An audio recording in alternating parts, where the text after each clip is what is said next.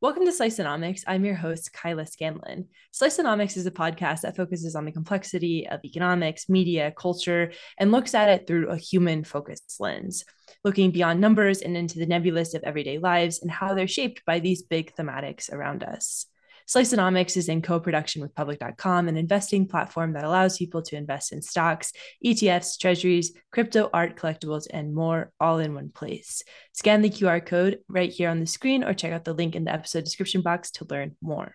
Today, we're speaking with Steven Kelly, an alumnus of the University of Wisconsin and the Yale School of Management. He is the Associate Director of Research at the Yale Program on Financial Stability, and his work focuses on financial crises and systemic risk in the United States. He writes the newsletter Without Warning.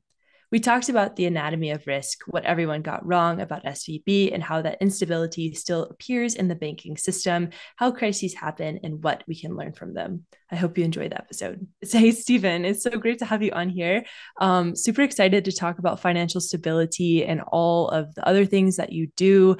It's a really interesting time to be in that space considering all that's going down, I think, with like fiscal and all that and more. So, I want to get into all that and, and talk about it. Yeah. Sounds great. Yeah. Um, so I'm just going to read you your Twitter bio. You're the Associate Director of Research at the Yale Program on Financial Stability, Financial Crises, and How to Fight Them. You write a really wonderful Substack called Without Warning. Um, could you provide a brief background of what you do and how you got into it? Yeah, sure. I've never had my Twitter bio read to me. It's like it's like being deposed. Um, Yeah, so we are really focused uh, at the Yale Program on Financial Stability. We're we're sort of a, a small shop in, inside the School of Management, really focused on crisis time policy. So you know, there's a lot of international institutions, you know, thousands of great economists working on prevention, and then you kind of say, okay, well, how many of you are working on what happens when prevention fails? And there's really no political capital inside, you know, official institutions to to spend too much time on that and it's sort of like the first rule of crisis fighting is don't talk about a crisis. Um, so we have we have political independence really to sort of think about those things, uh, mainly because all the policies are really really unpopular that work in a financial crisis, like to to restart the financial system and restart a bank. Um, you know, you're talking about putting money into banks and like letting the bankers who screwed things up keep their jobs because they know where all the bodies are buried and and you know maybe not limiting executive compensation because that causes stigma to anyone taking assistance and you want them to take assistance and things like that you know.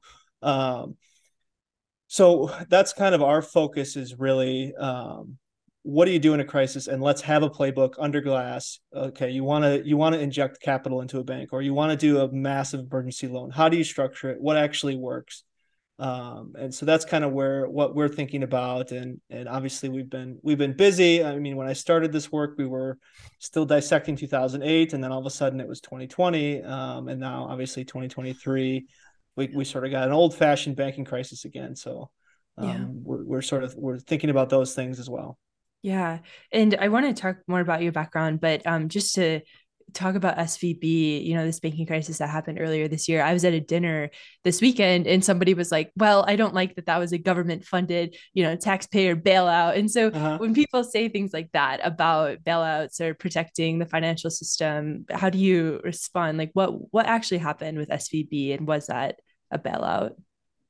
Um God, the word bailout is just it, it's so charged. I would say, you know, the annoying answer, and maybe this is an academic answer, but it depends on who you want to know if they got bailed out or not. Yeah. Um, so so many of the you know the uninsured depositors got bailed out, and there were some unpopular ones in there. Like the biggest one was this crypto company called Circle. Uh, they had 3.3 billion dollars, obviously well over the 250 thousand dollar deposit insurance limit, and all depositors got got protected. Um, and the, and the FDIC sort of bore those losses. You know, the U.S. government bore those losses. There's a question of whether it's taxpayer dollars because the FDIC is funded by banks actually. Um, but so you could say, okay, Circle got bailed out, and you can go crazy cynical and say crypto got bailed out. Um, but then you can also think about the person with two hundred fifty-one thousand dollars who got rescued. Uh, but if you were a stockholder, you got nothing. I mean, and, and, there were some debt holders who got nothing. Um, so like the word bailout sort of implies like somebody with a ton of money who didn't deserve it is getting money and I, obviously it's more nuanced than that um, but the bank failed i mean the execs the execs are gone the bank is gone you know in its old form um, so as far as like the biggest thing with these government funded bailouts is well are you causing moral hazard are you causing bankers to think that the government's always going to be there for them and we really don't see that. I mean, there's just so much shame in being the exec of a failed bank. Like, there's so much shame in being, you know, the person who made copies at the failed bank. Like, if you have Lehman Brothers on your resume, it's just a hard thing to overcome. It's like, oh, you know, you're toxic. So there's not a lot. I don't think there's as much moral hazard as people make it out to be when there's a bank rescue because your bank still kind of failed, right? I mean, and everybody knows it. Um I, you know the sv i get i get all these ads on linkedin still for svb trying to make me a loan or get me a deposit saying hey we're still in business inside this other bank um that bought them out. But that's a hard i mean that's really hard. Like there yeah. it's such a toxic brand. Yeah. And they, they were bought out by jp morgan chase right? They, they were bought yeah. by um first citizens okay okay so yeah. what was jp morgan's role in that or did they have so, a role JP Morgan bought First Republic. Yeah. Oh, okay. Yeah. I got the banks mixed up. Yep. Um, yep. okay. Okay. Well, I mean, and and so did the market, right? I mean, those yeah. banks are are the same. You know, as far as the market was concerned in March, those banks are the same. And, right. and same with Signature. Um, for better or for worse, they sort of had that affiliation with each other that just didn't look good. Yeah. And when people talk, like a lot of people point to JP Morgan, um, and I guess First Citizens as well as purchasing these banks. And I feel like this is a question you get asked quite a bit, but you know, the worries of the monopoly in the banking system or some yeah. sort of oligopoly where these big banks are getting bigger and bigger. Uh, do you feel like that contributes to systemic risk or are these big banks so big that they're ultimately protected?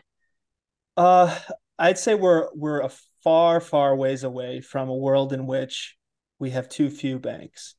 Um, you know, in the U.S. we have 4,500 banks, 4,500 credit unions. I mean, it's it's just too many. Um, and competition in banking is a little different because you want you want competition like you know to make the best coffee and a place that makes you know bad coffee you want to fail right um, and let a better coffee shop come up in its in its wake right and and we sort of can't think about banks like that because part of what they offer is such a public good.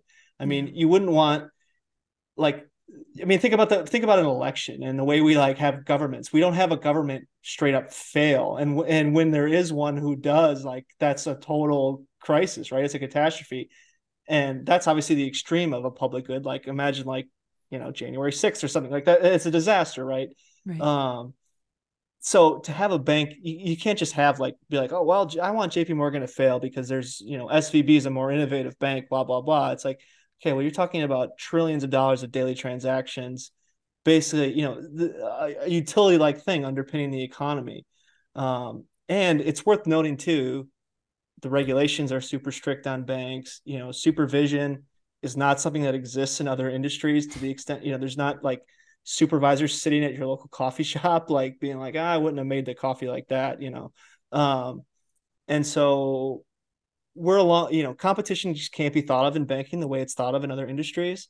And part of the trade-off for that is okay, we have these federal regulations, we have supervision to sort of compensate for what would otherwise be a lack of competition. And the other thing to remember is think about the situation of the last few months where so much of the narrative is, oh, people are pulling money out of their bank and putting it in another bank well, take competition to the take lack of competition to the extreme. Imagine there's one bank. I mean, you have nowhere to go with that money. Like the, there, there can't be a deposit run unless you are stacking cash, like you know, in shoeboxes in your closet, um, because there's nowhere else to put put that money. So that that's sort of a you know an issue too. Is like okay, we have all these small banks that aren't actually that stable, and then you know some sort of macro nudge comes along and people pull their money and the bank blows up. Yeah. And when you talk about this idea of competition between banks, how do you square that with the banks being publicly traded on the stock market? Like, is that something that you think makes sense considering they can't be that competitive, or how do you? Yeah, I mean, they're they're still competitors in the sense of like, okay, we want them to be the most profitable. I mean, they're they're still competing on profit, and you know, I'm sure our conversation is going to go this way of like whether too big to fail, like where that comes in, and if you're saying like, okay, neither J.P. Morgan or Bank of America can fail, how much competition is there really? But they're still trying to mint money. I mean, especially you know they got to make bonuses, and there's all these expectations um, in finance. Uh, so there's certainly still competition. I mean, the the challenge for government is okay, can we cut off the left tail? Can we say we're gonna we're gonna prevent a systemic crisis? Uh, you know, we're gonna prevent that being the mechanism to pick the failing banks, and we're still going to encourage competition and capitalism and the best credit underwriting and the best services for customers. And there's there's a way to do that, right? I mean, banks in theory should be able to kind of fail slowly, um, and that's where you want competition to come into play is like okay you know think about like some some problem bank deutsche bank in 2016 or like even credit suisse like a year ago. Um you know maybe credit there's a world in where credit suisse i mean it was kind of just failing slowly right? It, it it it sort of blew up you know very romantically in march amongst all these other banks but there is a story there is an alternate reality where it sort of just fails slowly because it was bad at banking. Like it was just bad at avoiding scandal. Um, and that's sort of how you want banks to fail. Yeah. And like when we look outside the banking system too, it feels like pockets of systemic risk are popping up with like hedge funds, you know, private credit or private equity turning into private credit. How do you mm think of that where it's no longer banks maybe loaning out, but private credit swooping in and talking to your local HVAC company and offering them a loan? Right? Yeah. Yeah. Um yeah, I mean it's it's a risk. I mean, I would say that there's there's an advantage to banks being the safe ones. So so much of the story is like, okay, you know, we're putting new regulations on banks, and so all this funding is moving outside of banks. Yeah. To some extent, I don't think that's just a wash of like, oh, we're just losing sight of the risk. Um, there, there's benefits in banks being the safe ones because, I mean, banks keep the deposit ledger. Banks you know the the entire economy outside of cash runs on bank payments even if you're using a credit card like ultimately a bank is sending a bank payment even if i you know take my money out and go invest of a bank and go and invest in a hedge fund they're using a bank. Um, they put the money in it right? I mean the dollars can't leave sort of banks which keep this payments ledger that we use in the economy. Um, so there's value in them being the safest. The other thing that, that banks can do that no other company can do is they can raise money in zero seconds. Um, they can write a loan to me or you against the value of our house. And how are they going to fund it? Well, they're going to make a deposit account for me or you. So I want a hundred thousand dollar loan. I go to them. They write me a hundred thousand dollar loan that's now funded by my hundred thousand dollar deposit at that bank.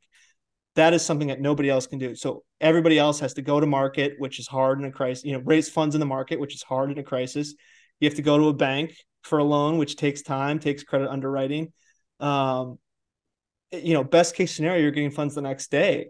And in a crisis, that's too late. So to the extent you can have banks say, yes, there's money in your account now to a big institutional fund, or a bank can use its, you know, highly rated balance sheet and say, hey, we're just going to guarantee your trading position. You're a hedge fund, we're just going to guarantee it. Um, that's something that's unique to banks, again, as publicly traded and highly rated the flip side of that is if a bank loses its investment grade rating, all hell breaks loose. Uh, so they can only lend out their balance sheet so much, but that that is unique to banks, and that that's what makes it important, I think, to or makes it still a net financial stability benefit to pushing risk out and out of the banks and making sure mm-hmm. the banks are safe. So you're saying that there's a benefit to pushing some of this off to the hedge funds, private mm-hmm. credit, et cetera. Okay. And yeah, exactly. And that and that's really what banks are are good at. Like bank what banks do best is lend to other financial companies. I mean, yeah. It so to the extent we can push banks roll up, you know, make them more senior in in sort of the economy. Um, senior as in like more protected, senior in the capital stack. Sure. Uh, that's beneficial. So you can imagine do we want a bank making a distressed loan to a like a, a retail like a mall or do we want a hedge fund to do that because they're super good at credit underwriting? And where does the hedge fund get the funds? It gets it from the bank. So now the bank is protected by a layer of, of equity at the hedge fund, its own layer of equity, so it's it's sort of one step removed for the bank. It sort of makes the bank one step more senior, uh, because you know hedge funds and private equity firms they got to get the money from somewhere too, and and what we see is they're leaning on their banks a lot. Um, you know, what's called prime brokerage has been booming basically, um, and that's just really a natural output of like, okay, we're going to regulate the banks and we're going to regulate how much credit extension they can do um, so they just they do collateralized loans to the hedge funds, and the hedge funds go out and do the credit stuff that they're supposedly so good at.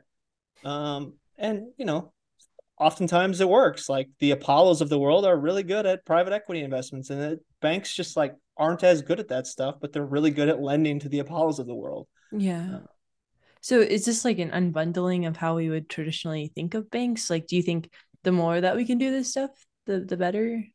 Yeah, I mean, to some degree, uh, the risk is always that you lose track of where the risks in the economy are. But uh, the analogy, I think, is the like pre-COVID supply chains.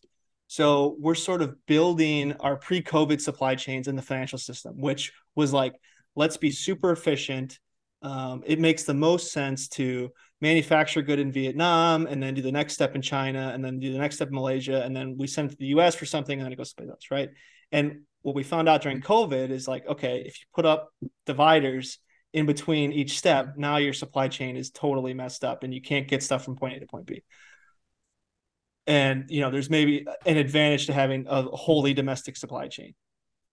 So the analogy to that in the in the finance world is okay, you know, the amount of equity that's willing to go into finance is fixed. There's some fixed amount of bank capital that the whole economy is built on. Like there's only so many bank equity investors, right? And then banks lever up and they lend to other people that have their own equity investors. So to the extent you can economize on sort of a fixed amount of equity that's in finance, economize meaning, okay, the banks aren't as good at this as Apollo, you know, they can lever up more and hedge funds can go like 200x leverage in a way that banks can't and and it works for them most of the time, right? Um, that's sort of the more efficient supply chain. But then the analogy is okay, you have the banks lending to somebody, lending to somebody, lending to somebody, lending to somebody. Okay, now there's a crisis. Where's the money? How do we get the money from the Fed to one of these entities? Um, the Fed, you know, the Fed only knows the banks. Regulators can only see the banks. So that I think that's you know that's sort of the COVID scenario where you, you've now put up walls, or you realize you need you need the banks to be in the economy because that's who can get money from the Fed and you go, well, shoot, they're not they're not actually doing the lending. Um, so that's a challenge, I think, is and that's sort of I mean, it's changed the nature of Fed interventions to some degree already. Um, but yeah, I mean that's the analogy is you have this rock this super efficient, rock solid supply chain versus okay, is it more fragile when yeah. when the barriers go up? Yeah. And there's so many nebulous parts, I feel like, to the work that you do. Uh, like what's another thing that you're watching that feels risky or feels like like it could be an issue moving forward like this as well as something else yeah i would say a couple things i mean one is the the march bank runs have sort of been characterized as a run on unrealized losses from interest rate hikes and you know that interaction with uninsured deposits and those things made the run worse uh, but the run we saw, like the, the the banks weren't random, and it wasn't the run didn't happen as soon as we found out about the unrealized losses or the mm-hmm. uninsured deposits. It happened, you know, we sort of had this tech crypto yeah. recession uh, that had really caused a natural deposit runoff. So, like, so much of the question is about what's the loyalty or the stickiness of your depositors. Well, you can have infinitely loyal depositors, but if business is bad, they're just going to run out of money. And that's sort of what we saw in tech and VC and then SVB comes out and says, "Look, our our clients are burning through money, um, and we tried to raise capital and we couldn't do it because you know who wants to lend to a tech bank in 2023 with rates at five percent, right? Mm-hmm. So the business model is sort of clearly broken. You get a run on that bank, you get a run on banks that look like it, um, and we never really saw a spread like it, it, all the banks that had problems, even like the ones that had problems into the summer, PacWest and whoever else we had all those names right away in March. Like the resolution took longer or could last longer in some cases, but we never got like new banks. It wasn't like June came along and we're like, oh my God, Morgan Stanley's going to go down. Um, so it really wasn't a run on uninsured deposits, which could take down every bank in America, and it wasn't a run on unrealized losses. Those those factors made life harder for SVB, but that wasn't the run we saw. The flip side of that is that run is sort of still out there. Like the Fed kind of keeps surprising to the upside.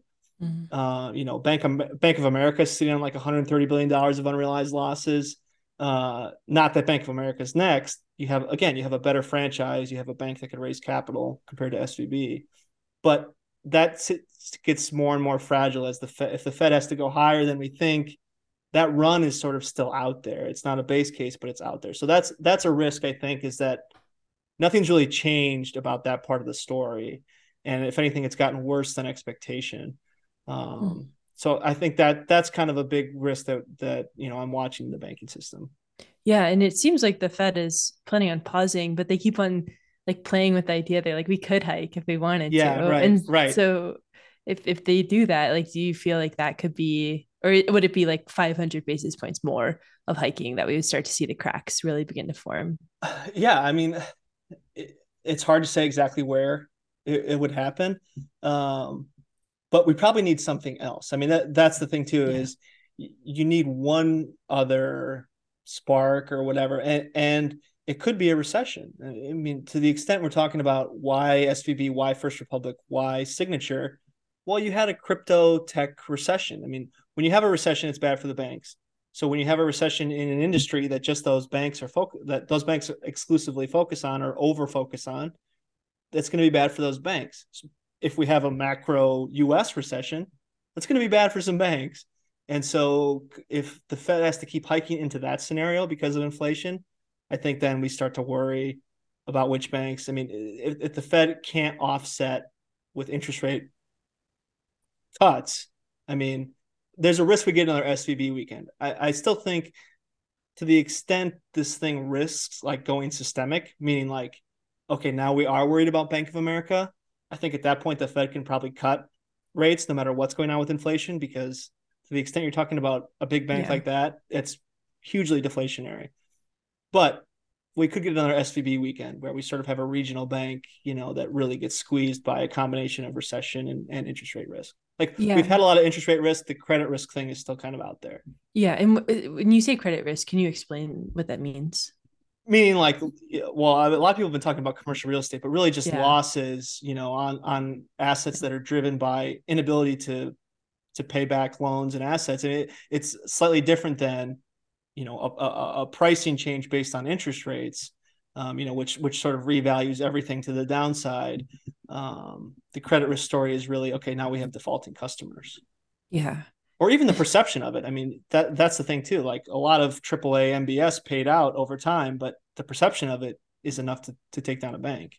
Yeah. And um, you know, during this SVB debacle, we saw a lot of activity on on Twitter, like where yeah. VCs were tweeting and freaking out. Do you feel like social media risk is something? Like even bill ackman and his i'm doing a short or whatever. Like yeah. do, do you think about that? Uh, i don't think it matters to the extent it's gotten credit. Uh, I, I would be more impressed by by twitter's ability to cause a bank run if any of these banks had been random uh, you know, if like Elon tweeted something and all of a sudden Goldman failed, like, yeah, then I would get it. I'd be like, okay, okay yeah, like this is a problem that bank supervisors need to be thinking about. But like, none of the banks that it happened to were random. Yeah. The other thing to say is like shorts are always loud on Twitter and stuff doesn't happen. Uh, I mean, the Credit Suisse scenario started on social media in October 2022, and the bank didn't fail till till March. Um, so it, I'm skeptical of looking at a systemic crisis and saying, oh, because we saw tweets, therefore it must have been contributing to the run. I mean, the other thing is like Twitter is really like, I don't think that corporate treasurers are like getting their information first from Twitter. Um, I think they're probably he- hearing about their bank, you know, before it goes viral on Twitter. And that's really how bank runs happen. Like we, we don't really have the old quaint bank runs anymore where people go line up and yeah. get their get their ten thousand dollars back because we have deposit insurance. Um, so bank runs really are institutional, and institutional bank runs just don't happen because of Twitter and because of banking apps. Like Amazon is not withdrawing three hundred billion dollars on the treasurer's phone. Like it's just yeah. not happening that way. Um, so maybe it maybe it matters at the margin for retail, but I, I don't see it really changing the story for what was ultimately just bad banks. Yeah, yeah. No risk officer at the bank right, kind of banks. Right. Yeah. Yeah. Right. And so for you, like how did you how did you get into this? Like what is what's so exciting about risk? And like I mean, obviously it's very exciting, but for you, like what's so exciting about it? I, I mean, it really was 2008 and that yeah. response that, you know, there, there's sort of a famous story um, for people who have seen the movie or read the book Too Big to Fail. There's a famous story where um, it's right after the Fed rescues AIG for the first time. They do an $85 billion loan. Um, that's a crazy story, by the way. They had like literal collateral in shopping carts, like down the street, like oh it, briefcases. It was like an um, to get like physical securities to the Fed, yeah. so they were protected. Um, crazy story, but anyways, so the Fed lends, lends eighty-five billion dollars overnight um, to AIG, an insurance company, and Ben Bernanke is is talking to some senior folks in Congress about this, and Congressman Barney Frank says, "Where did you get eighty five billion dollars?" You know, and Ben Bernanke says, "I have eight hundred billion dollars." Uh, you know, because the Fed has an infinite amount of money, right? And, and so, but very much that attitude and that that sort of truth really drew me to this of like, okay, there, there's a lot that can be done. There's a lot of interesting policies sort of that can happen in a crisis, and we're talking about the difference between you know a run-of-the-mill recession and the great depression. I mean if you if you superimpose the policy decisions made during the great depression over 2007 and 2008 we probably have a worse depression. Um, and so it was really i mean a lot it was a lot of wandering around in the dark back then but they did a much better policy response and so to the, to the extent we can improve upon that um, I mean, the other thing is that there's basically always a financial crisis going on somewhere in the world. I mean, this is sort of the IMF's uh, reason for existence still. a lot of it is sovereign debt, which is a little bit different. You know, that's a lot of what the IMF deals with is sovereign debt crises. And we kind of don't think about that as much, although, you know, people have been thinking about it more in developed markets. Um, but there's sort of always a financial crisis. And so the idea that like we can write down some rules on a piece of paper and say, okay, we've stopped all financial crises. is just, I mean, it's a fantasy. So there's there's just huge economic gains to thinking about crisis fighting and what happened, you know, how you can arrest a crisis. And so that was really the appeal, I think, more than like, okay, I'm going to write some paper that's going to help add like 0.1% to consumption GDP or whatever. You know, it's like th- this is like a huge first order problem that we shouldn't be skipping over to get to fancier economic problems. Yeah. Yeah. And so do you think like if we so is there a world where we do solve all of this or is it just no. like human nature yeah to never solve I mean it? it's human nature and it's it's the structure of banking. I mean I, I would say best case scenario, you know, you're taking the crisis risk from half a percent to you know one third of one percent like that that's kind of the the goal but also it's really what where we have been making big strides and what we're focused on here but you know the strides started before we before we started in fairness is can you arrest the severity of a crisis? And the attitude has just changed so much. I mean there was so much in the depression that was like oh you know recessions are good the gold standard is good because it sort of drives out bad businesses and things like that. You still get a little bit of this attitude, people saying the Fed should hike more to get rid of zombie companies and yeah. things like that. Um, sure.